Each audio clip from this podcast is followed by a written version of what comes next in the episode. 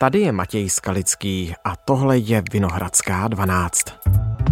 Izraelský bezpečnostní kabinet odhlasoval, že je země ve válečném stavu. After Hamas militants launched a surprise coordinated attack, the scale of which is hard to believe. Některé Izraelce hnutí Hamas uneslo a drží je jako rukojmí. Dali najevo, že je chtějí vyměnit za své kolegy v izraelských věznicích. Izrael mluví o dlouhé a těžké válce a vyzval civilisty, aby Gazu opustili. Jak je možné, že ozbrojenci z Hamásu pronikli do Izraele? Selhali snad tajné služby? Doplatí na to premiér Netanyahu?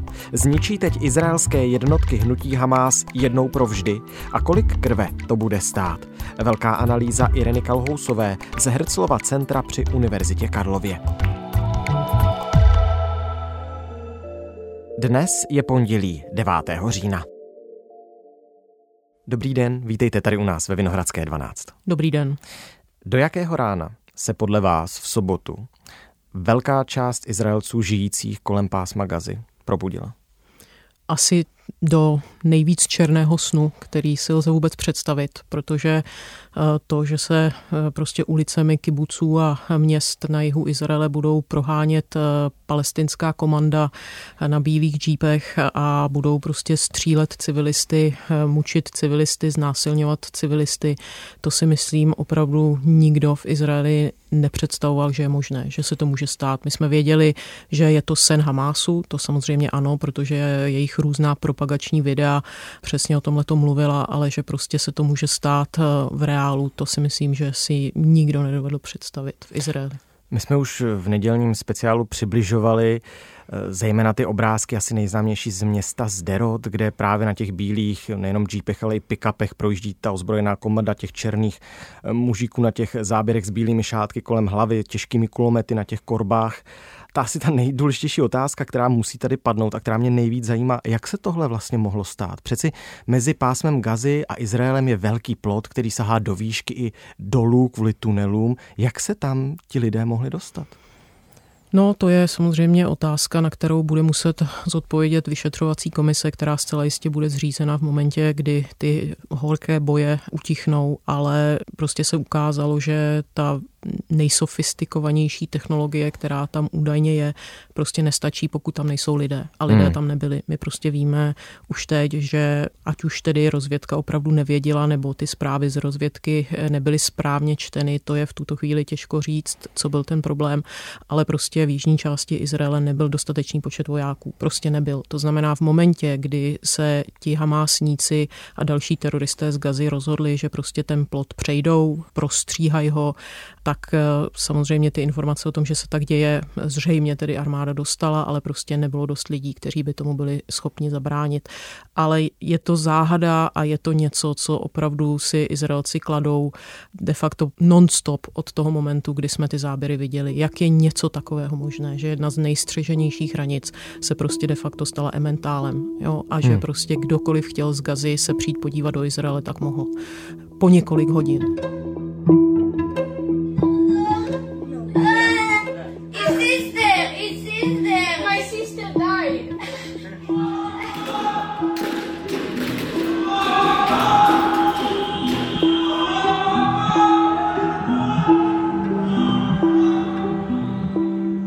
Navíc to děsivé, že vlastně od toho momentu toho narušení prostě to bylo mnoho hodin, než eh, se objevil dostatečný počet vojáků a opravdu začal vlastně ty palestinské teroristy postupně vytlačovat z těch domů a ulic eh, izraelských měst.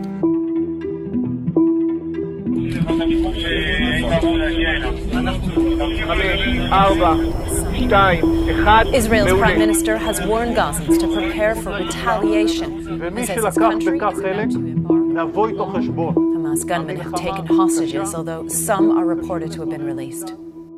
Takže vám přijde, že pokud selhali tajné služby, že se zopakoval ten 50 let starý scénář, kdy tehdy tedy ze severu a z jihu útočila Sýrie a Egypt.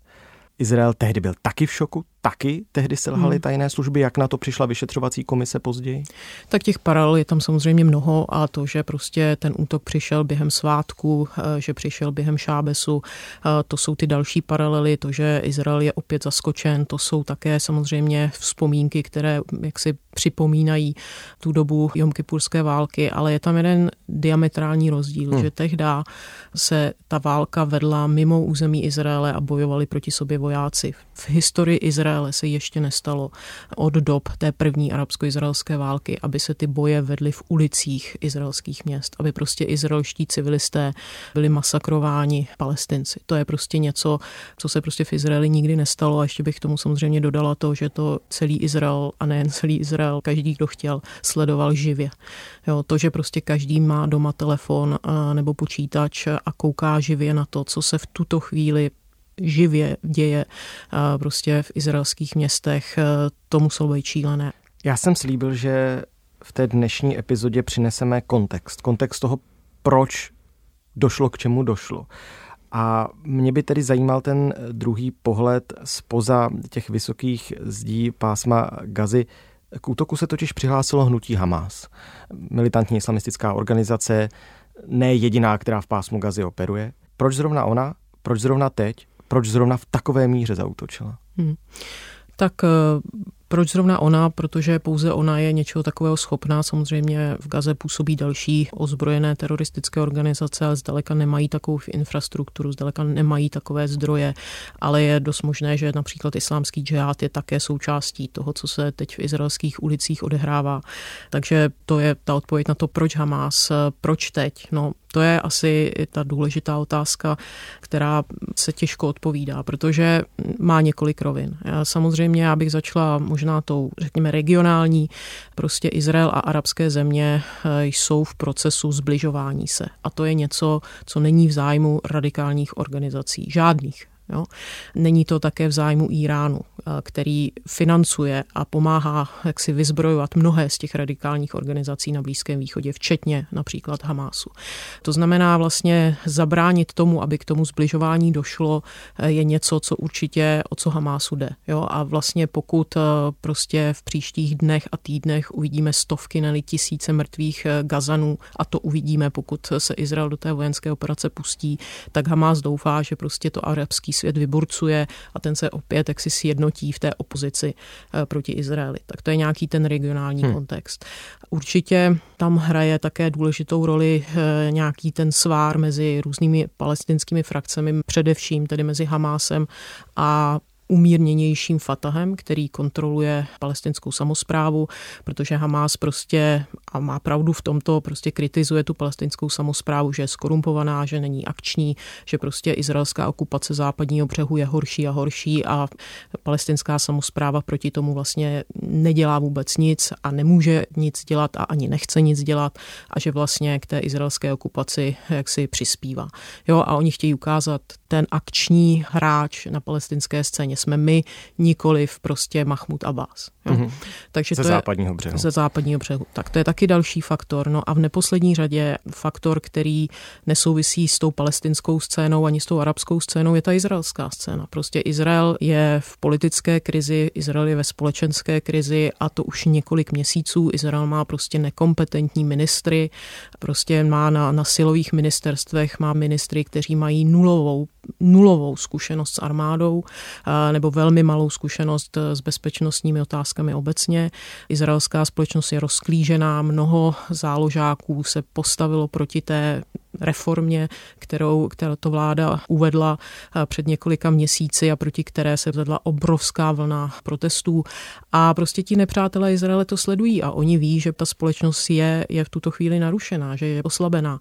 A jsem si zcela jistá, že až to vyšetřování opravdu jaksi proběhne a my se ty výsledky dozvíme, tak tam mnoho věcí bude se vázat na to, že izraelská politika nefunguje. Že prostě nefunguje a není v dobrém stavu a ono se to na té armádě i na těch tajných službách muselo odrazit. A že za to zaplatí životem tolik lidí, že tolik lidí projde něčím, z čeho se v životě jak si nedostanou, že tolik rodin bude traumatizovaných, to je prostě strašná cena za to, že vlastně Izrael má v tuto chvíli špatnou politickou reprezentaci.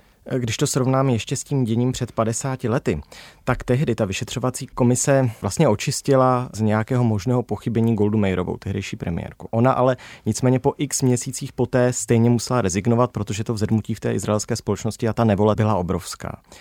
A teď se zeptám možná trošku oklikovale a ostřeji, ale přeci nemůže tedy dílčím způsobem, vy jste to sama nastínila, za to, co se teď stalo, moc i to, že se prostě Benjamin Netanyahu svévolně spojil s ultranacionalisty a s ultraortodoxními stranami, vyvolal ty problémy, kterými si Izrael teď prochází, to obrovskou krizí, o které my dva jsme tady společně taky už mluvili.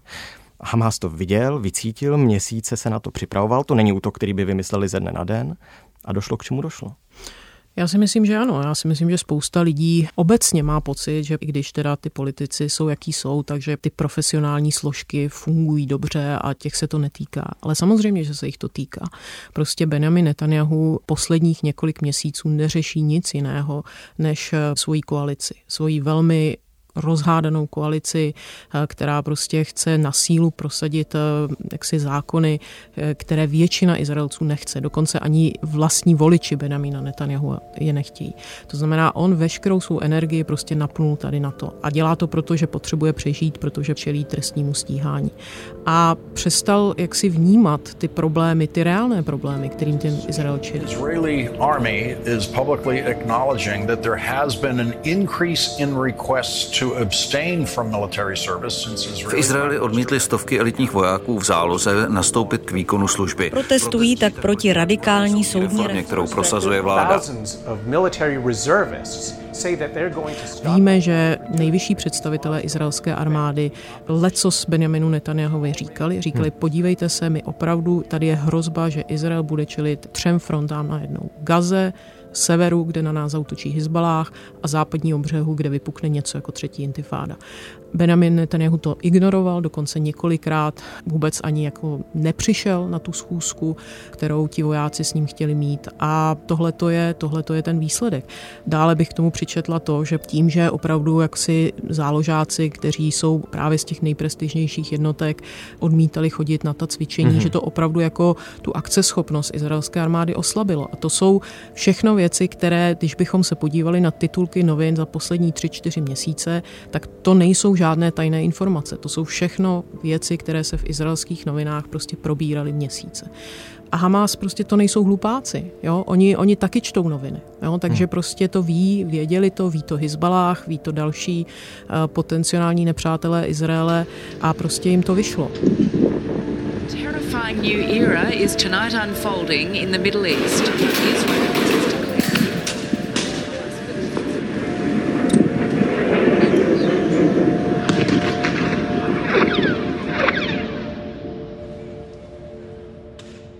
možná ještě poslední věc, která je v celém tom příběhu obrovsky tragická, že jak si izraelská vláda byla do značné míry unešena ideologií radikálního náboženského sionismu, kterou tam prosazují lidé jako Ben Gvir, minister pro vnitřní bezpečnost, nebo Smotrič, který je minister financí, ale také částečně má pod sebou eh, ministerstvo obrany, které bylo rozděleno mezi Joava Galanta, to je ten hlavní minister obrany, a jeho Smotriče, který vlastně má hodně ve své pravomoci různé politiky na západním břehu což už samo o sobě je strašný problém, jo, že prostě oslabíte toho ministra, toho hlavního ministra. No a to jsou politici, jejíž hlavním zájmem je naprostá kontrola západního břehu, kterou oni nazývají Judea Samazří a oni vlastně chtějí připojení západního břehu k Izraeli. To znamená mnoho zdrojů, včetně těch vojenských, šlo na západní břeh. Je to způsobeno tím, že ta politika, kterou oni prosazovali, opravdu jak si tu situaci na západním břehu strašným způsobem vyhrotila, takže tam se mluví o tom, že je jenom otázka času, než ta třetí intifáda začne. Jo, takže obrovské množství vojáků fyzicky je přítomno na západním břehu, kde chrání židovské osadníky. Mnohdy velmi radikální. Přesně tak. Často jsou to ty nejradikálnější, kteří jaksi terorizují palestinské obyvatele západního břehu. To znamená, když tomu útoku v těch 6.30 ráno došlo, tak ti vojáci tam nebyli a nebyli tam proto, protože poslední týdny a měsíce chrání osadníky na západním břehu. Prostě tam fyzicky nebyla síla, která by tomu zabránila. A když vidíte, že vlastně jako civilisté z kibuců a měst eh, v jižní části Izraele prostě jsou masakrováni proto, že izraelská armáda je z politických důvodů jinde, tak já si myslím, že to je něco, z čeho se izraelská společnost bude dostávat leta. Protože já si myslím, že jako ta důvěra v izraelskou armádu, důvěra v to, že ti politici ví, co dělají a že chtějí, že prioritou je ochrana obyvatel Izraele. To, co bylo tak jasný, to, co je vlastně součást DNA té izraelské společnosti, tak je prostě nabouraný. A já si myslím, že opravdu jako izraelskou společnost čeká velká, velká katarze tady po této události, která se opravdu už teď přirovnává k 11. září. Důraz na bezpečnost do jisté míry formoval i politickou osobnost Benjamina Netanyahua. Myslíte si teď, kdybyste měla možnost se s ním sejít u jednoho stolu a být třeba v některé bezpečnostní složce státu Izrael, poradíte mu zničení Hamásu? Zničit Hamás, jo. To je samozřejmě něco, co se, o čem se mluví. A teď si řekněme, co by to znamenalo. Prostě Hamas je organizace, která je velmi, velmi etablovaná v Gaze, mají tam obrovskou jaksi infrastrukturu, pravděpodobně většinu z nich podzemí. Určitě zničit Hamas bude na pořadu dne. V minulosti o tom Benjamin Netanyahu mluvil, ale nikdy to v praxi nechtěl provést. Z toho důvodu, že dobrý, tak se povede zničit Hamas a co bude potom kdo vlastně bude teda v té Gaze vládnout. Hmm. Víceméně pokud Izrael zničí Hamas, tak to bude znamenat to, že Izrael možná bude muset okupovat Gazu. Jo, což já si vůbec nemyslím, že je možné a že to je v zájmu Izrael. Kontrolovat území, kde žije přes 2 milionů lidí, kteří je nesnáší, nenávidí a budou proti nim bojovat. Jo. Takže to je jedna věc. Druhá věc je, že prostě zničit Hamas bude znamenat obrovské ztráty na civilních životech v Gaze. Obrovské. A opravdu Hamas v tomto se chová jako typická teroristická organizace, takže ty svoje základny zbraní a ty svoje velíny nebo velitelská stanoviště má ukryté pod civilními objekty, mešity, školy, nemocnice. Prostě oni drží víceméně ty obyvatele Gazy jako rukojmí mm-hmm. v mhm. tomto smyslu. Jo, takže určitě je to na pořadu dne, jenom je potřeba jak si říct, že Izraelci nebo izraelská armáda si je prostě velmi dobře vědoma toho, že to bude stát strašně moc životů, tedy Gazanů, ale, ale také izraelských vojáků, protože to bude krvavé, pokud tam prostě vstoupí pozemní armáda. Navíc, pardon, my nevíme, jestli náhodou tam nejsou nějaký další rukojmí, třeba ještě vzatí s izraelskou To zemí. víme. Ty tam jsou. Ty tam Už jsou. izraelská armáda potvrdila, mluví se o desítkách, o desítkách izraelských zajatců. To je další věc, že prostě oni je budou využívat možná jako živé štíty. Hmm. To je další věc, kterou tu situaci komplikuje. Ale každopádně prostě, jak si Gaza není, není jednoduchá a není tam snadné řešení. Hmm. My jsme to už zmínili taky Hezbalách, operující v Libanonu. Mm, ten se taky v neděli už trošku přihlásil s nějakými raketami, které odpálil na severní část Izraele. Muhammad Dif, šéf té ozbrojené složky Hamásu, už v sobotu vyzýval Hizbalách a další složky a frakce, které by chtěli se zapojit do boje proti Izraeli, aby tak udělali, aby tak učinili. Myslíte si, že kdyby Hizbalách na to kývl a skutečně se pustil do něčeho většího, že to pro Izrael znamená úplně novou situaci? Hmm tak v minulosti už takové výzvy byly eh, ze strany Hamásu a je zajímavým faktem, že vlastně Hezbalách se do toho nezapojil, že vlastně Hezbalách jaksi nebojuje ve jménu palestinců, ale ve jménu Libanonců. Jo, takže pro ně je možná trošku jako paradoxně problém jo, prostě podpořit akci, kterou jaksi vede Hamas. Ale máte naprostou pravdu, že pokud by se otevřela ta severní fronta, tak eh, to opravdu změní tu situaci strategicky pro Izrael, protože jestli Hamas v tuto chvíli je schopen terorizovat eh, část země, tak Hezbalah je jiná liga. Hezbalah je prostě organizace, která disponuje mnohem sofistikovanějšími raketami, které tam dodává leta. Irán, Hezbalah je protřelá organizace, která má za sebou prostě leta bojů síry, to znamená, ti lidé jsou zkušenými bojovníky.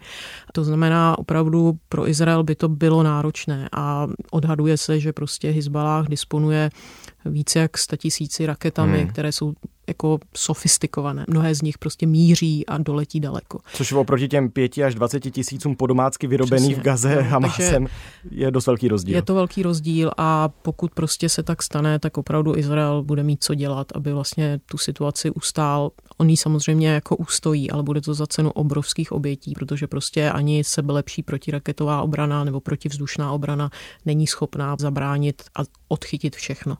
Navíc je potřeba zmínit, že ten Iron Dome je strašně drahý. Hmm, jo? To znamená, jako to bude další věc, aby Izraeli nedošla munice. Dovolte mi úplně závěrem připomenout osud Goldy Meirové znovu, totiž to, co se stalo na jaře roku 1974, to znamenalo její politický konec. Může se tedy skutečně něco takového přihodit i Benjaminovi Netanyahuovi kvůli tomu, co se stalo 7. října roku 2023? Já myslím, že, že prostě tohle nemůže ustát a už jako ty první komentáře, které já čtu, tak samozřejmě se podivují nad tím, kde byla armáda, kde byly tajné služby, ale všichni upozorní na to, že prostě to je jaksi chyba celého systému, systému, který postavil a vede Benjamin Netanyahu. A je to politik, který prostě neměl v posledních měsících na Izrael čas, protože se věnoval sobě. Takže já si myslím, že opravdu to nemůže ustát. Já si myslím, že po dobu toho vojenského konfliktu nedojde ke změně hmm. vedení, ale, ale potom určitě ano, protože tomu prostě jeho voliči neodpustí. Tak já moc děkuji za ten kontext, za ty souvislosti, za to povídání. Já děkuji moc za pozvání. Tohle už je všechno z Vinohradské 12, z pravodajského podcastu Českého rozhlasu. Dnes s Irenou Kalhousovou z Herclova Centra izraelských studií na Univerzitě Karlově. Zanalizovali jsme spolu sobotní útok ozbrojeného křídla hnutí Hamás na Izrael. Pokud byste si chtěli připomenout krvavou sobotu hodinu po hodině, doporučuji náš nedělní speciál s názvem Den, kdy přišli teroristé z Gazy.